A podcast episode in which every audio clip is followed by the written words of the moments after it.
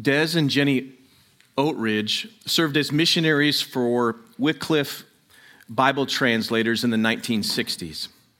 They chose to go to a very small tribe in Papua New Guinea called the Binumarien people. Des once described the remarkable way that the village came to realize that Jesus Christ was a real man who lived at a particular time and place on earth. This realization changed their whole attitude toward the gospel message. Their language helper was a man from the village named Sisia. He helped them translate the entire Gospel of Matthew, but they had skipped the first 17 verses since it was just a genealogy. But ultimately, they went back when they were done and decided to translate the first 17 verses or so so that the book would actually be complete. When they finished, Sisia said, There's an important meeting tonight for the village and he told Des, I want you to come and I want you to bring what we worked on today. When Des arrived at the meeting, the room was packed from wall to wall. Everyone looked serious, and Des commented that it was strange that there was so much tension in the room. So Sisia first addressed the villagers. I want you to hear for yourselves the translation we worked on today. Des began reading. These are the ancestors of Jesus Christ, a descendant of King David and of Abraham. Des said that no one spoke. Everyone was staring at him silently. When he finished, a village leader said, Why didn't you tell us this before? Another man said, No one bothers to write down the ancestors of spirit beings. And with that comment, the tension began to be replaced by excitement. Many began to speak. This record goes back further than ours.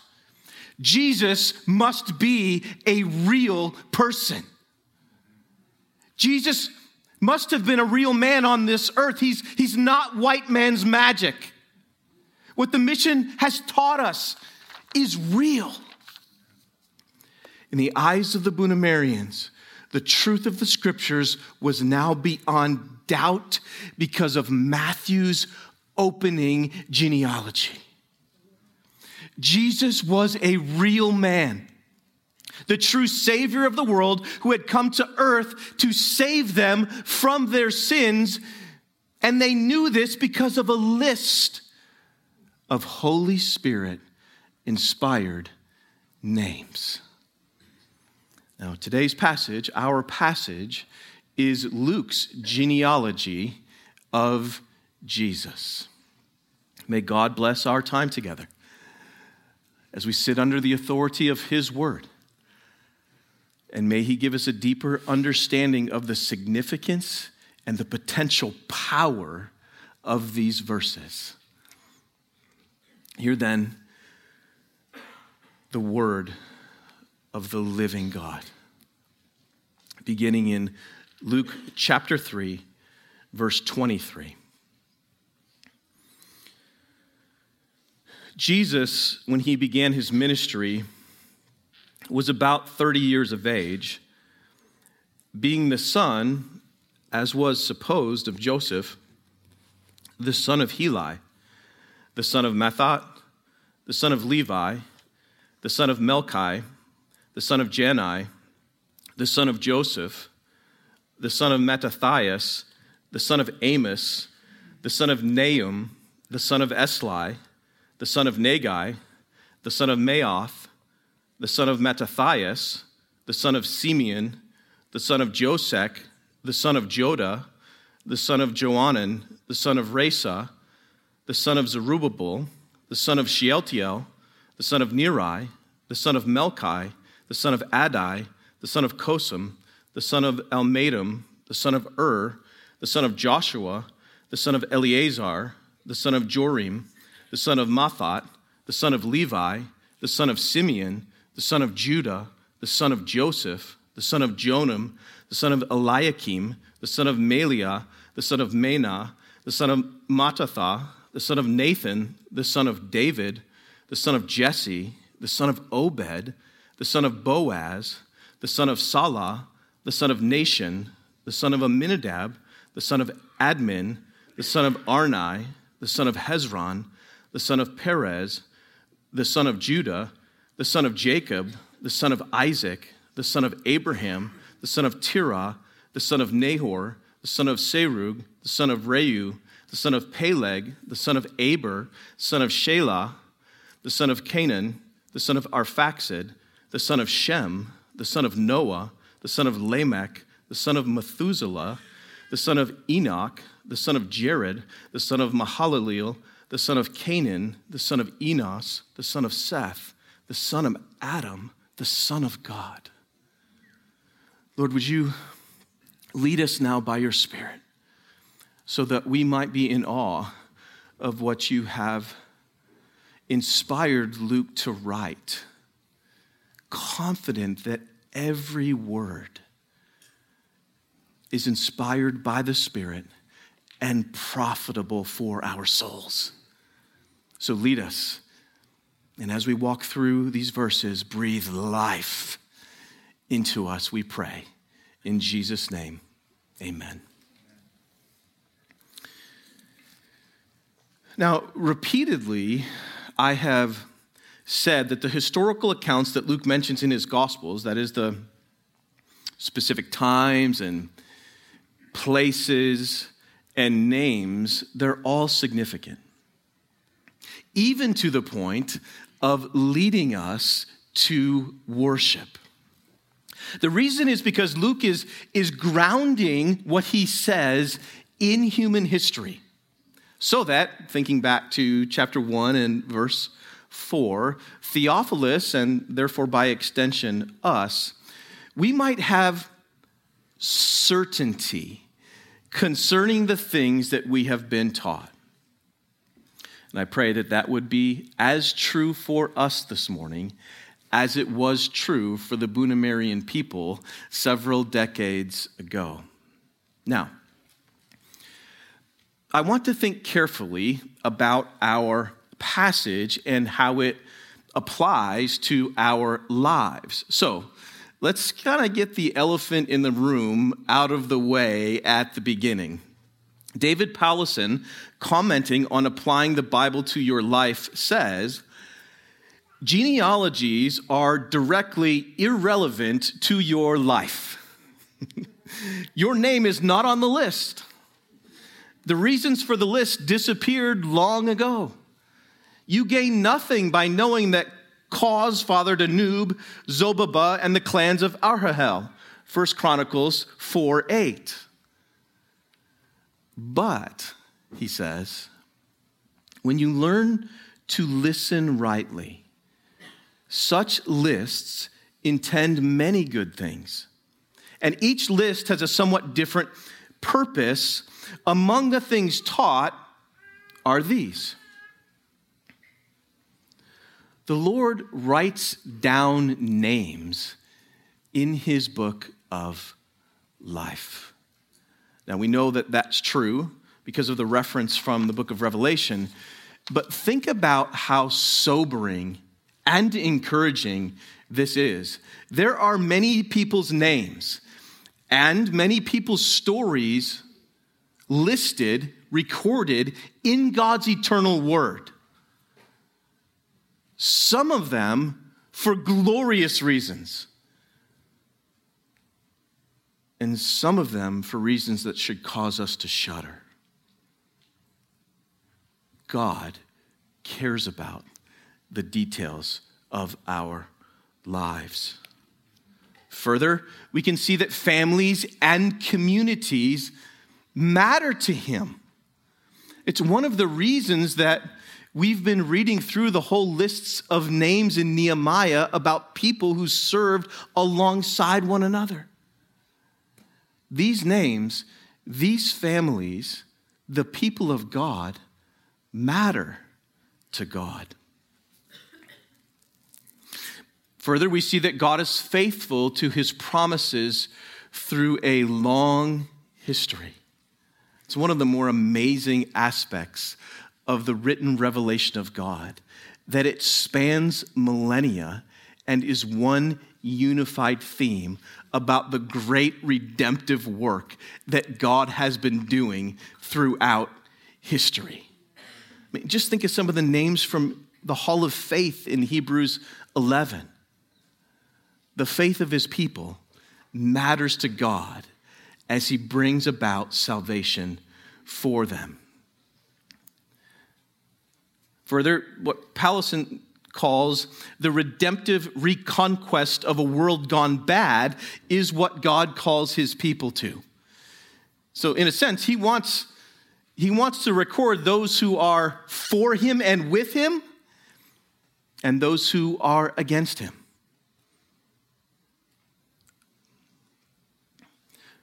Both of those realities should be sobering to us. And finally, all the promises of God find their yes in Christ. 2 Corinthians 1:20. So here is a list in Luke's gospel of a whole bunch of names spanning generations, a list of very imperfect people who failed in many ways and needed a Savior to come to redeem them from their sins. So, reading a list of names like this causes us to be in awe of the longing that must have been true for the people of God, waiting and waiting and waiting for the one who was to come Jesus, our beloved Lord. Now, Powlison continues. You apply a list of ancient names and numbers by extension, not directly. Your love for God grows surer and more intelligent when you ponder the kind of thing this is, rather than getting lost in the blizzard of names or numbers. So, as you think about these purposes for which the Lord may have included genealogies, which one is the most encouraging to you? For me personally, it's always been an encouragement to be reminded that God has been actively working out his plan of redemption in the world in a very personal way, far, far before any of the current challenges that we face ever came along. For somewhat understandable reasons, I tend to focus my energies in the present. what a good reminder that God has been overcoming these difficulties and demonstrating strength in battle throughout the ages. None of the wicked rulers or nations that have gone before us have ever been able to thwart God's plans. So, we can be fully confident that nothing happening in today's world can stop God's redemptive plan. Now, it may be extremely difficult for us as the people of God, as it has been throughout history. But in this, we have hope. Our victory is assured.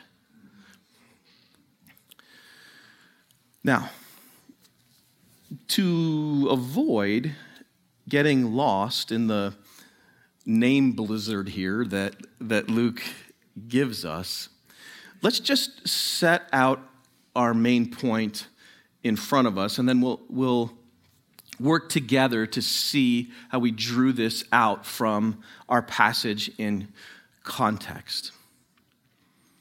I think the main intention, the main idea that Luke is communicating here at this point in his gospel is this The Son of God became a son of Adam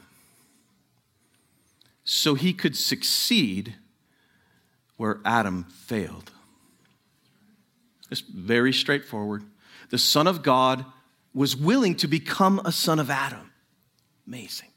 So he could succeed where Adam failed.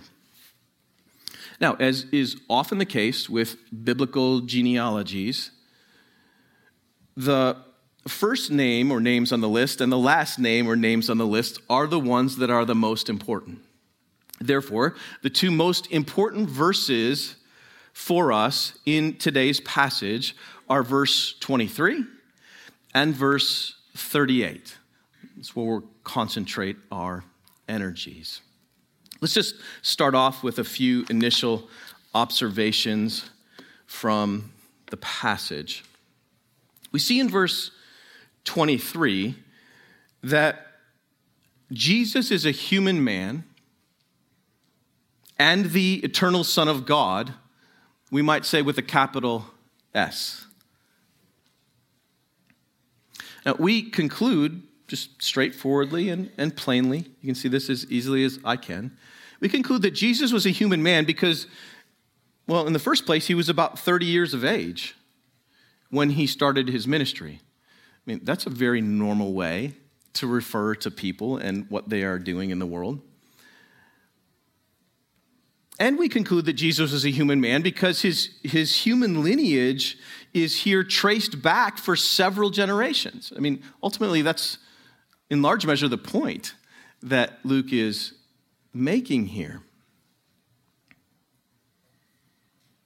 Now, maybe the most interesting phrase in the whole genealogy is what Luke says here when he says, Jesus, when he began his ministry, was about 30 years of age, being the son, as was supposed, of Joseph, the son of Heli.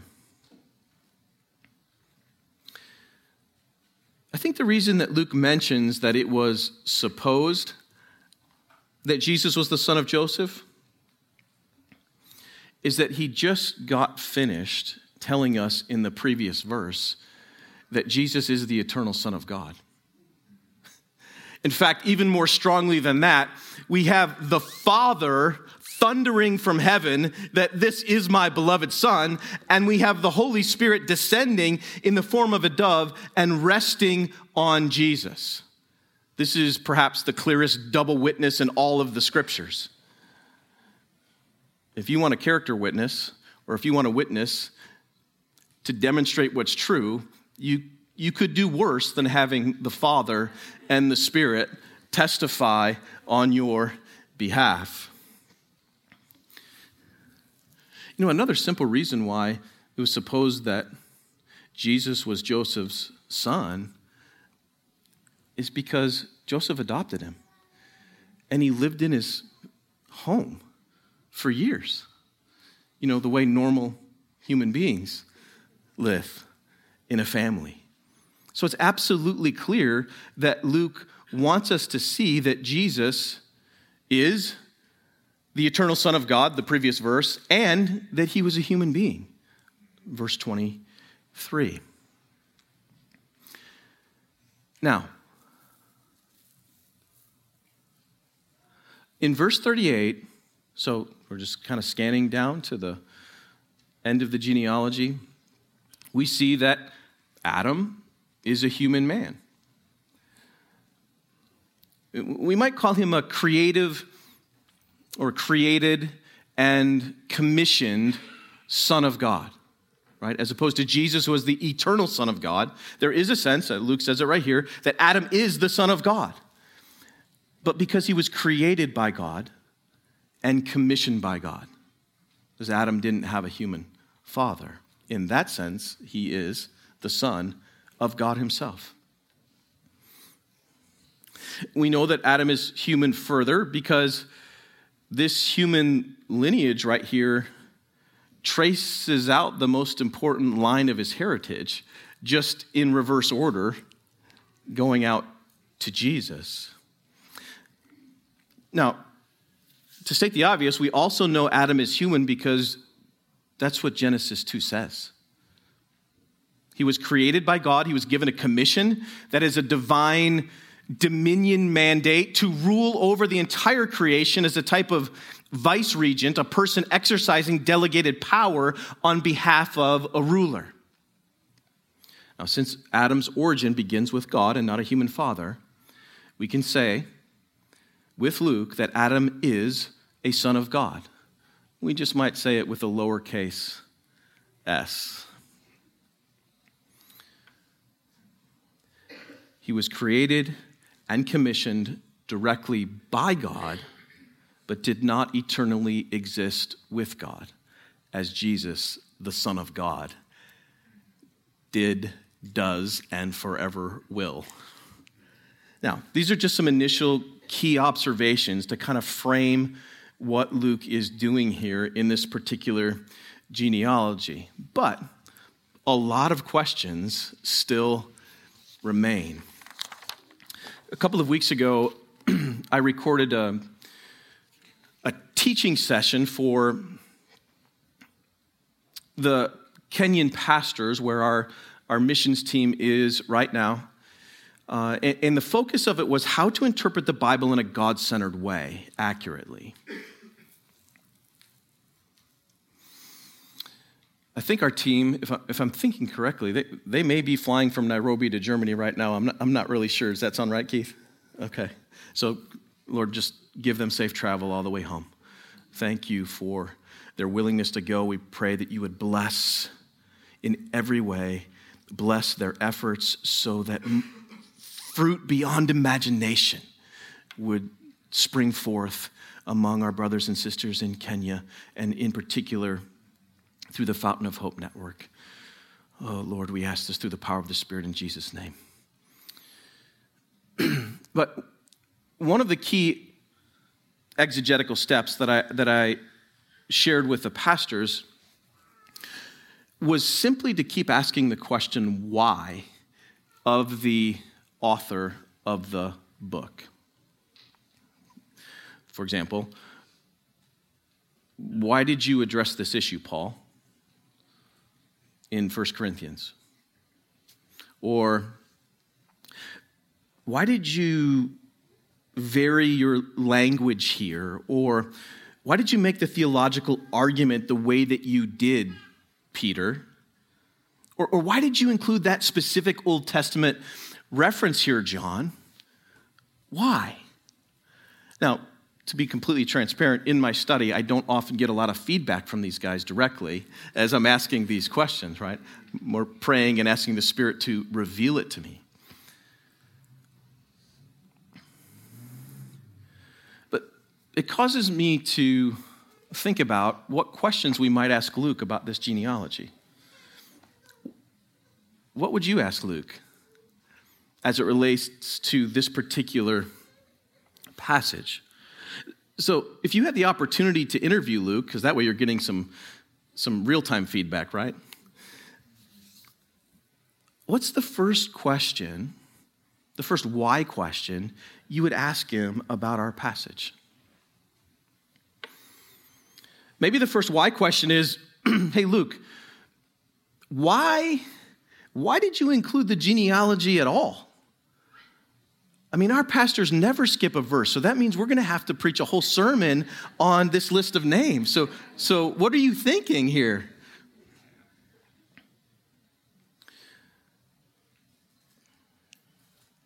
Eh, the reason I'm asking Luke is because the flow of the story makes perfect sense as it goes from the end of this glorious scene in verse 22 and then if we just pick up in chapter 4 and verse 1, where Jesus is filled with the Spirit and goes out into the wilderness as he, as he launches his ministry, that all makes perfect sense. It flows really nicely. Why, why did you include the genealogy here? I suspect that Luke would have said something like this in response Well, it helps to be writing under the inspiration of the Holy Spirit. Any other questions? But, but I think he would say, you know what, that's a fair point actually about the flow of the, passage. The, the narrative would make sense without the genealogy, but, but I want you to think about what I'm emphasizing here. I just shared that incredible scene from the baptism of Jesus, where both the Father and the, and the Spirit are commending him. And remember that my point is that I want people to have certainty about the things that they have been taught. So I was focusing on the identity of Jesus at this point in my gospel narrative. I included the genealogy here as a clear record of Jesus' human ancestry because when Jesus launched his ministry, as, as he will in my gospel here in just, just a short period of time, you, you would have been amazed at what happened. You should have seen the miracles. You should have seen the way people responded to his teaching as one who taught with authority. People f- fell down before him. People would see him and just start weeping. And they began to say, Who is this? Who could possibly do these things? So, I wanted to be clear both about the fact that Jesus is the Son of God and that he was a human being with a human ancestry who lived in a family because he was adopted by a carpenter.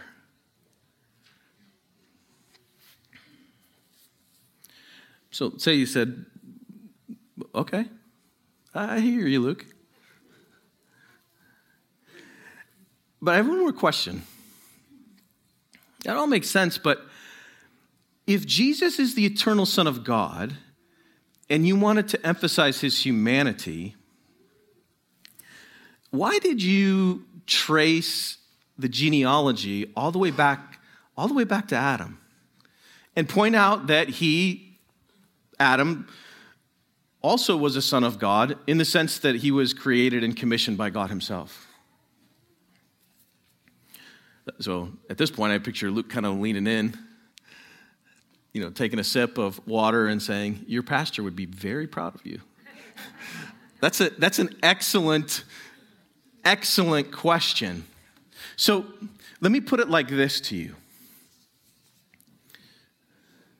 The reason I included the genealogy on the front end, that is the front end of the genealogy, is to clarify the identity of Jesus to show that Jesus did have a human ancestry despite the Father and the Spirit's affirmation that Jesus was the eternal Son of God. Now, on the back end of the genealogy, I wanted the careful observer to notice a different identification. I ended with the phrase, the son of Adam, who is the son of God. The reason is I wanted the reader to connect Adam with Jesus, not just in terms of origin, but in terms of representative roles and responsibilities. I mean, look at the progression of the thought in, in, in my gospel. The very next scene I describe is the temptation by the devil as he tries to get Jesus to invalidate God's word by either doubting it or acting independently of what God has clearly said. In other words, exactly the opposite of what Adam did. So, so, let's say you say, I'm tracking with you, Luke. Do your students say, I'm tracking with you, Luke? Sometimes, right? let's say we're, in this case, we're saying, I'm tracking with you, Luke. But for everybody else's sake, can you just explain why that's significant? can you explain the connection to Adam for, for everyone else's sake that might be listening to, to us this morning? And Luke, being a gracious man who spent time with Jesus, says, Sure, I'd be happy to for everyone else's sake. Adam was the first person that God made. So, Adam was a son of God in the sense that all humans are the offspring of God. Since Adam is the human father of all, you could say that we are all in Adam. He was our representative on earth. Since Adam sinned, as we know from Genesis 3, and since he was our human representative on earth, his sin and the guilt that accompanied it was therefore transferred to every human being after him. This is what theologians call original sin. All human beings now live under the curse of the fall. This is the legacy of Adam. The biggest problem that humanity has always faced has been Adam's sin and its consequences. Just think for two seconds about this. Just think for a moment about all of the devastation that has come into God's perfect world as the result of the entry of sin into the world.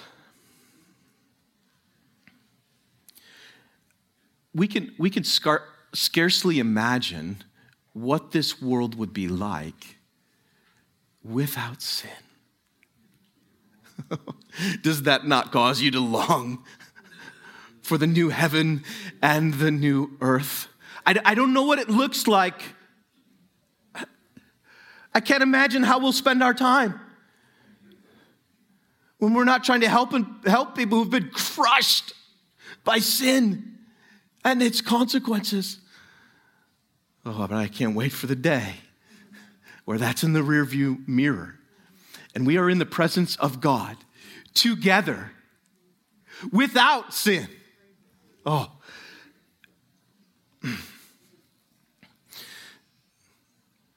Think for another moment about the amount of pain and devastation that we all bring upon ourselves through our sinful natures, our sinful natures that we inherited from Adam, our first representative. I, I can picture Luke saying, Don't think about it too long because it gets really depressing, right? But then I think he would say, Look at chapter 4. That's why I immediately moved to Jesus' victory over Satan in the wilderness before he launches his glorious ministry. I wanted the last thought before that scene to be about Adam so that you would connect Jesus to him and say, We need a second Adam. We need a final Adam. We need someone who would succeed where this Adam failed. So Luke might say, let me, turn the, let me turn the tables on you a little bit and ask your next why question for you. Why, do you, why is this so thrilling? Why is this such good news? Do you understand what I'm setting up here in my gospel? In fact, my friend Paul wrote a letter to all those in Rome loved by God and called to be saints. So let me just reference his letter because he explains the representative connection between Adam and Jesus so well. Sin came into the world through one man, and death through sin. And so death spread to all men because all sinned. This is Adam's legacy. That's the depressing part. Adam was a type of the one who was to come. He just failed to do what God had commissioned him to do.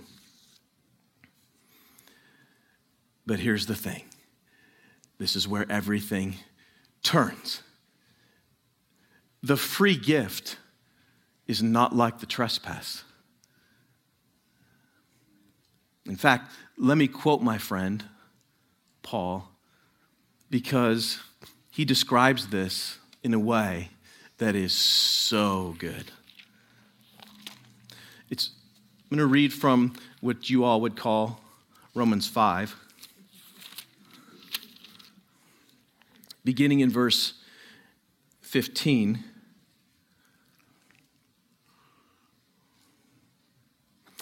The, the free gift is, is not like the trespass.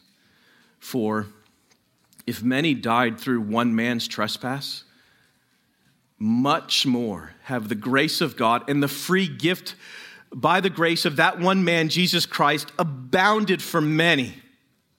And the free gift is not like the result of that one man's sin. For the judgment following one trespass brought condemnation. But the free gift following many trespasses brought justification. For if, because of one man's trespass, death reigned through that one man, much more will those who receive the abundance of grace and the free gift of righteousness reign in life through the one man, Jesus Christ. Therefore, as one trespass led to condemnation for all men, so one act of righteousness leads to justification and life for all men. For as by the one man's disobedience the many were made sinners, so by the one man's obedience the many will be made righteous.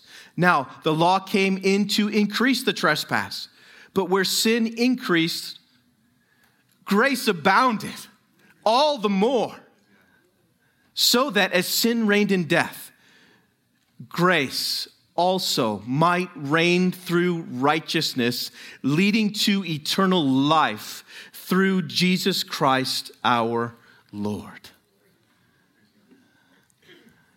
That's why I told you it was good news.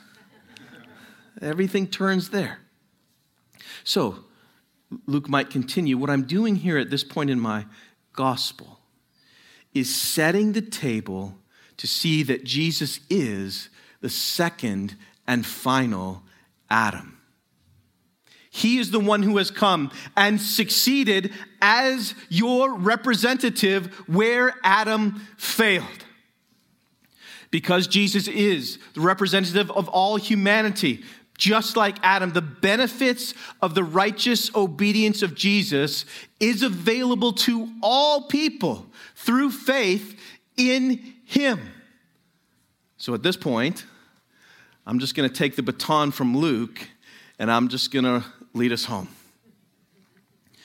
Do you understand, my beloved brothers and sisters, what Luke and what Paul are saying here? All of the failings, all of the failings of your sin can be redeemed through the righteous life of another. Jesus came to redeem us from the curse of the law. Jesus came to redeem us from our real guilt and real shame. Jesus came to cover us with his glorious righteousness.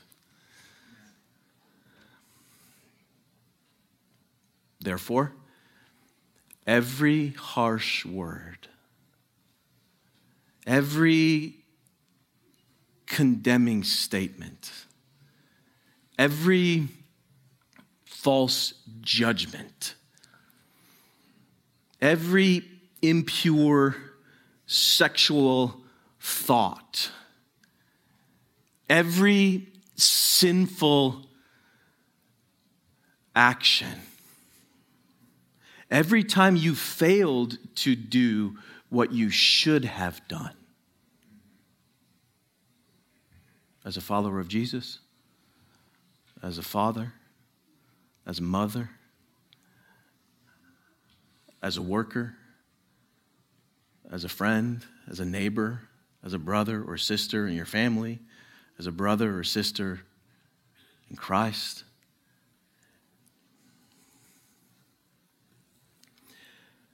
Every time you fail to do what you should have done, all of that guilt and all of that shame has been fully redeemed by the righteous representation of Jesus, both in his freely obedient life and through his atoning sacrifice on Calvary's cross on our behalf. A free and a full and a forever pardon is available to all who trust in the name of Jesus for the salvation of your soul. If you are currently a believer in Jesus Christ through faith in Him, this is your new reality. This is true for you now. The fullness of this reality is communicated by Paul in 1 Corinthians 15 21 and 22. For as by a man came death, by a man also has come the resurrection of the dead.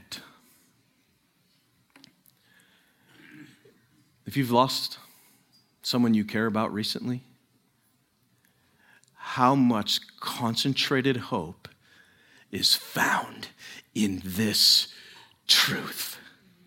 For as by a man came death, but by another man also has come the resurrection of the dead. It means your heart can be resurrected from spiritual deadness. And it means that because Jesus was resurrected from the dead, one day you will be physically resurrected from the dead and spend eternity with one another and with Jesus, body and soul, with just one thing missing sin. Good. Because I hate it. For as in Adam all die, so also in Christ shall all be made alive. The glory of your salvation is not merely, merely the, the glory of your salvation is not merely that your record of sinfulness has been replaced by Jesus' record of righteousness. More than that. More than that. In Adam, you were spiritually dead, and now through the Spirit, you are alive in Christ. Your spirit is alive. You have new desires so that you can obey Jesus. You want to get rid of sin, you want it off of you because you want to please and honor God. And that can be and is true for any who put their faith in Jesus Christ. Think about it this way with me. Have you ever doubted that you are a sinner? Or have you ever doubted that sin has infiltrated the world or even penetrated your own heart? Has anyone ever doubted that? Me either. Because the evidence is overwhelming, it's everywhere. This is the inheritance that we have in Adam. So I, I, think this is a rational question. I think this is perfectly logical. If you have never doubted the inheritance that we have received in Adam, and if in every way the inheritance that we have received in Christ is far greater, why in the world would you ever doubt the inheritance that we have in Christ Jesus?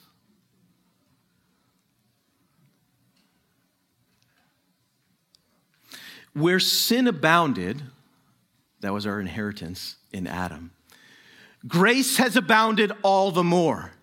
That is our new reality and our guaranteed inheritance because of the person and the presence of the Spirit that we have in Christ through faith in Him.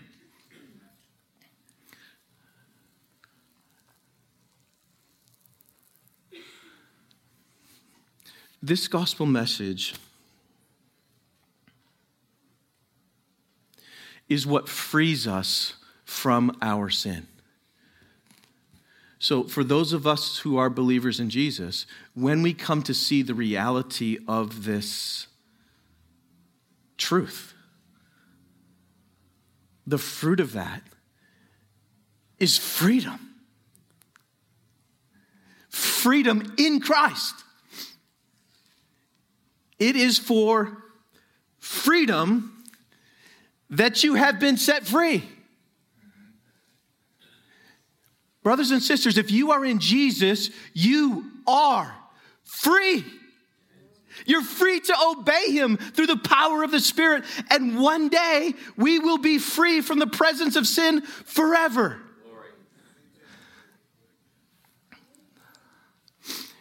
You will become transformed increasingly into the image of Christ as you let that reality seep deep into your souls. That is how we become sanctified. That is how we become more conformed into the image of Jesus Christ, our beloved Lord. That is how we become grace dependently holy as our God is holy. Your inheritance of the Holy Spirit through Jesus Christ is not just about obedience over disobedience. It is not just about righteousness over unrighteousness. It is not just holiness over unholiness. But because Jesus' life has conquered Adam's inheritance of death, you now have resurrection life. You have it now, and you have everlasting life in Jesus through the power of the Spirit for the glory and honor of God. This is the miracle of the good news of the gospel. That the Son of God became a son of Adam so he could succeed where Adam failed. My main point might be the greatest understatement of all time. Let's close with these words from an old Lutheran hymn that says poetically and very powerfully everything that we've been talking about. All mankind fell in Adam's fall. One common sin infects them all. From sire to son, the bane descends, and over all the curse impends. Through all man's powers, corruption creeps, and him in dreadful bondage keeps. In guilt he draws his infant breath and reaps its fruits of woe and death. From hearts depraved to evil prone flow thoughts and deeds of sin alone. God's image lost the darkened soul nor seeks nor finds its heavenly goal. But Christ, the second Adam, came to bear our sin and woe and shame, to be our life, our light, our way, our only hope, our only stay. As by one man all mankind fell, and born in sin was doomed to hell, so by one man who took our place, we all received the gift of grace. We thank thee, Christ. New life, new life is ours. New light, new hope, new strength, new powers. May grace our every way attend until we reach our journey's end. Glory be to the Father, to his beloved Son, and to the most holy Spirit of God. Amen, amen, and amen. Let's pray.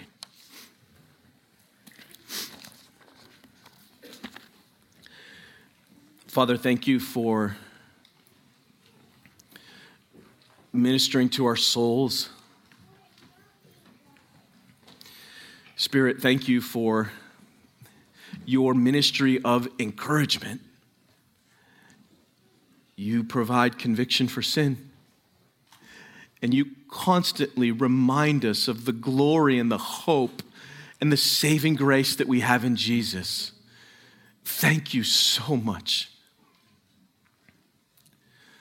So, Lord, would you now cause our hearts to overflow in song for the hope that is the living hope, the resurrected hope that we have in Jesus Christ, our beloved Lord. And we ask these things through the power of the Spirit in Jesus' name. Amen.